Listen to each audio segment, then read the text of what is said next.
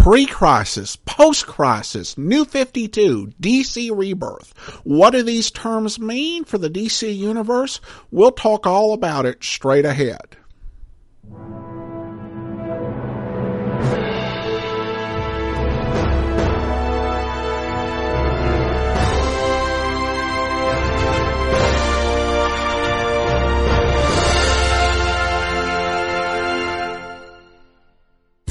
Welcome to the Classy Comics Podcast, where we search for the best comics in the universe. From Boise, Idaho, here is your host, Adam Graham. Oftentimes, these terms that I mentioned at the top of the program are thrown out without much explanation. What does it mean if a story is pre-crisis or post-crisis? Or if it occurred after New 52? Or if this particular volume I'm reading is marked DC Rebirth. What does it all mean? Well, we'll go ahead and try and break this down uh, into talking about these sort of broad stroke events in the DC universe. And the reason why these particular events are important is that they really do shape uh, continuity. You might read a Superman story, say from 1972 but it doesn't have any tie in to what uh, Superman, as currently published by DC, has experienced today. So when you know the eras, you can also know what this particular Superman has experienced and what is in his canon as opposed to a Superman from a previous era. I should note that this is one way in which DC is different than Marvel. If you take a character in the Marvel universe, most events that have happened to them in comic books, uh, wherever it was set, actually happened unless it was retconned away. And they've done quite a bit of that.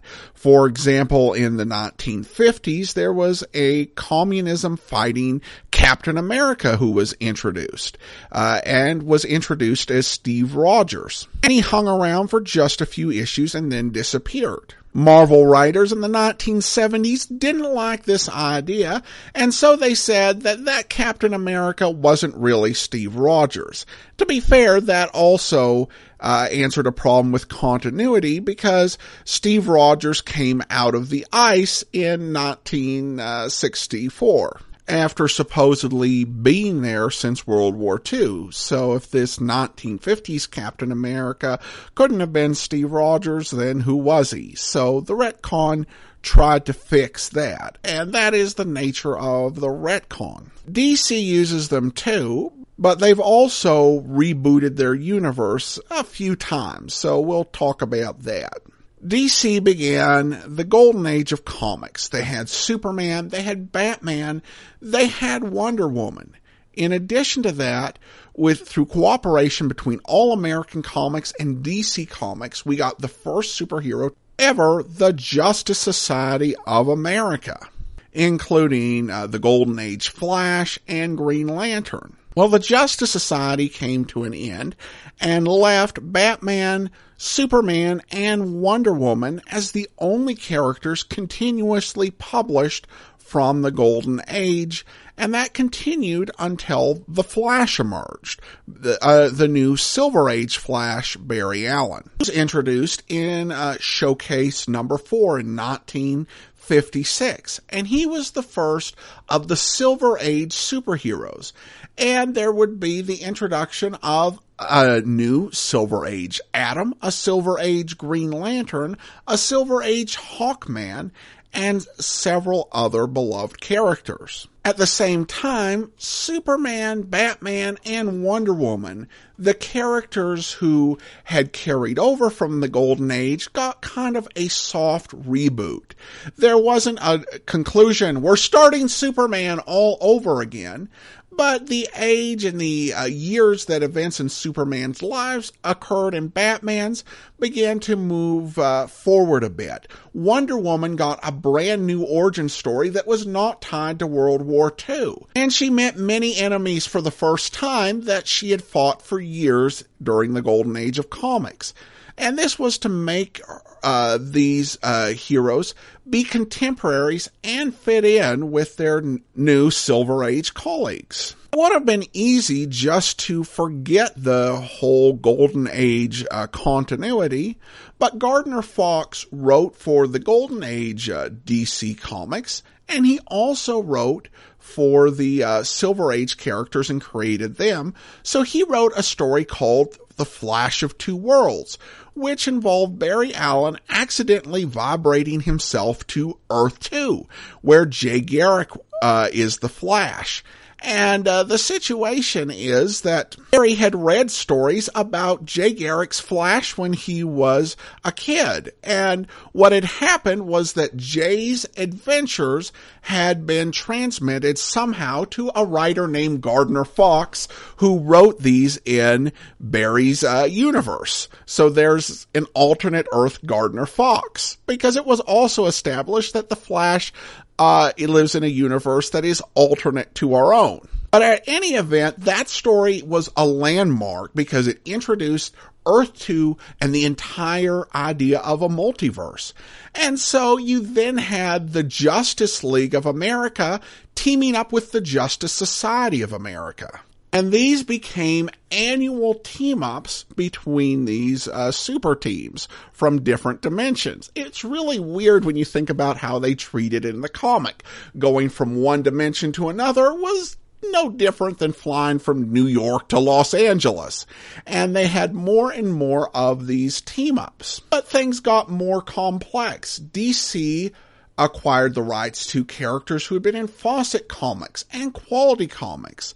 And so you ended up with even more universes, even more team ups. And so many different characters, continuities, uh, alternate futures, all of this detail worked into the DC universe.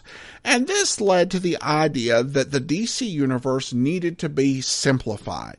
It needed to be rebooted and restarted in the modern era of the 1980s, which led to the 1985-86 story Crisis on Infinite Earths, which is a grand story that manages to pay tribute to the past while setting the stage for the future with a really epic tale that even though it kills off some heroes, it still manages to honor them and to have them die in a way that actually makes sense. There were decisions made with a Crisis on Infinite Earths. One was that they wanted to get back to the idea that Superman was the last survivor of the planet Krypton, which meant an end to Supergirl. Uh, that did not last forever, though it did last for a few years. The new post crisis DC universe had uh, a lot of positives, but also some negatives. It tended to be harder edged and to get a bit darker than many fans liked. And some stories turned downright grim. But there were also some celebrated runs, some runs that had a lot of tongue in cheek humor in them. One of the big changes that was made was they got rid of the idea of the multiverse. Uh, and instead, you put the Justice Society as having existed uh, during uh, World War II.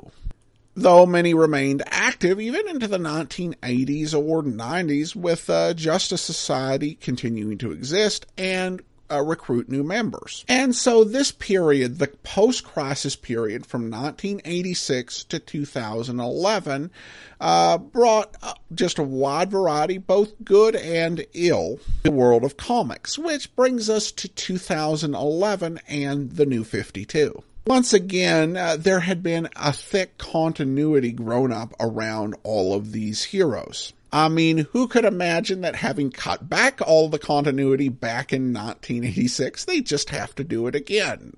Once again, they sought to entangle continuity, but they did it in a confusing way. Rather than beginning with the origin of all of these heroes all over again, the new 52 set things up so that the characters didn't have all the baggage of their past continuity, but when you read issue one, they'd all been at this for about five years. There were some series, such as Action Comics, uh, which actually was restarted to tell the story of Superman's early career, while the main uh, Superman title told the story of his present career. Part of the reason uh, I think why they continued to keep on so much continuity was because there were some great stories, particularly with Batman and the Green Lantern uh, stories, that they wanted to hang on to those bits of continuity. And so they could slot it in. And so some things that happened during the uh, post crisis era may have happened for characters in the DC 52 universe, or they may not have. This is so much less confusing than having just the post crisis continuity. There were several books in the New 52 that really were praised uh, for working. Uh, Scott Snyder's run on Batman, as well as the uh, Green Lantern books, continued to perform strongly. I personally enjoyed Francis Manapul's uh, run on The Flash, though this one isn't quite as discussed by others, so perhaps I'm in a minority on this point. However, the uh, New 52 was criticized for getting a lot of characters wrong, making dubious changes, such as having Dick Grayson become a secret agent and no longer be Nightwing and pretend to be dead to his friends. And also, there was the thought that they didn't really get Superman right either. Uh, in one story, they had him quit his job at the Daily Planet to become a somewhat disgruntled blogger. Another big issue were characters that had been popular who DC uh, had stopped using. Among them was Cassandra Cain, who uh, we've talked about as Batgirl, and uh, she'd also been the Black Bat later once she'd relinquished her Batgirl title, and perhaps most notably Wally West. Wally West had been the Flash for most of the post-crisis era. He was the character that uh, a lot of people grew up thinking of as the Flash. And if you watch the Justice League and Justice League Unlimited cartoon series, this was your Flash. And he just totally disappeared from the DC universe of the Flash, they introduced another character named Wally West, who was a young mixed race teen who would eventually uh, acquire uh, Speed Force powers. However, he didn't have Wally's personality. He didn't have what people had really gotten used to with the character uh, in the uh, post crisis world. And that actually brings us to DC Rebirth. DC Rebirth, uh, the original uh, deluxe comic is about Wally trying to reclaim his place in the DC universe. He is displaced and he needs someone to remember him, somebody who cares about him to actually be able to recall him in order for him to escape, in order for him to survive. And it is an incredibly emotional story that ends with Wally returning. And this sets up the DC Rebirth universe because Wally is cognizant of the old post-crisis universe. And he's also aware that somebody has been messing with the DC universe. And at the end of DC Rebirth, it's revealed to be Geoff Johns. No, no, no, not the actual writer who wrote some of these stories. We wouldn't blame him. It was, spoiler alert, Dr. Midnight from the Watchmen comics by Alan Moore. Throughout DC Rebirth, there are these hints that the universe has been tampered with. Years have been taken away from people's lives. Memories, spouses have been uh, taken away. And Rebirth kind of uh, resets things. I kind of like to say it was a bit of a soft reboot of the universe. It wasn't that the uh, New 52 didn't happen. Rather, things are returning to a way that fans tend to like the DC universe.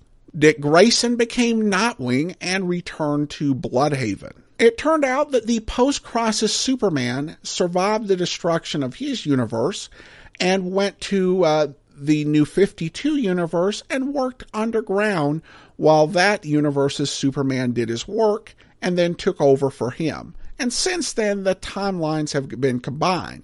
But still, he is married to Lois Lane, as was the case since 1993, prior to uh, the uh, New 52, and he also has a son. And really, that hopeful, bright uh, super family has been such a center through so much of the uh, new uh, DC Rebirth universe. With the idea of getting things back on track, onto the way that the uh, DC universe should be. Other examples of this include the return of uh, fan favorite characters, such as uh, Cassandra Cain and Stephanie Brown, two former Batgirls who have uh, appeared in the pages of Detective Comics. And it's a really good era for uh, DC Comics. I, I don't think that there has been a period where there have been so many worthwhile books being put out by DC. Uh, because there really is a sense about trying to get it right, to capture the heroic tone, and to tell good stories. And I think that they've been mostly successful. Whether it'll continue to be that way uh, remains to be seen. But at any rate, I hope that you've got a better understanding of what these different phrases mean when people say things like New 52 and pre crisis and post crisis that you'll know uh, what they're talking about, and you also kind of know what you're looking for when you go out and look for a comic. Uh, you can see what era it was from, and that may give you a clue as to whether uh, this is a book that you're going to want to read. All right, well, that will do it for now. If you do have a comic, email it to me, classycomicsguy at gmail.com, and uh, check out the website, classycomicsguy.com, and follow us on Twitter at classycomicsguy. From Boise, Idaho, this is your host, Adam Graham, signing off.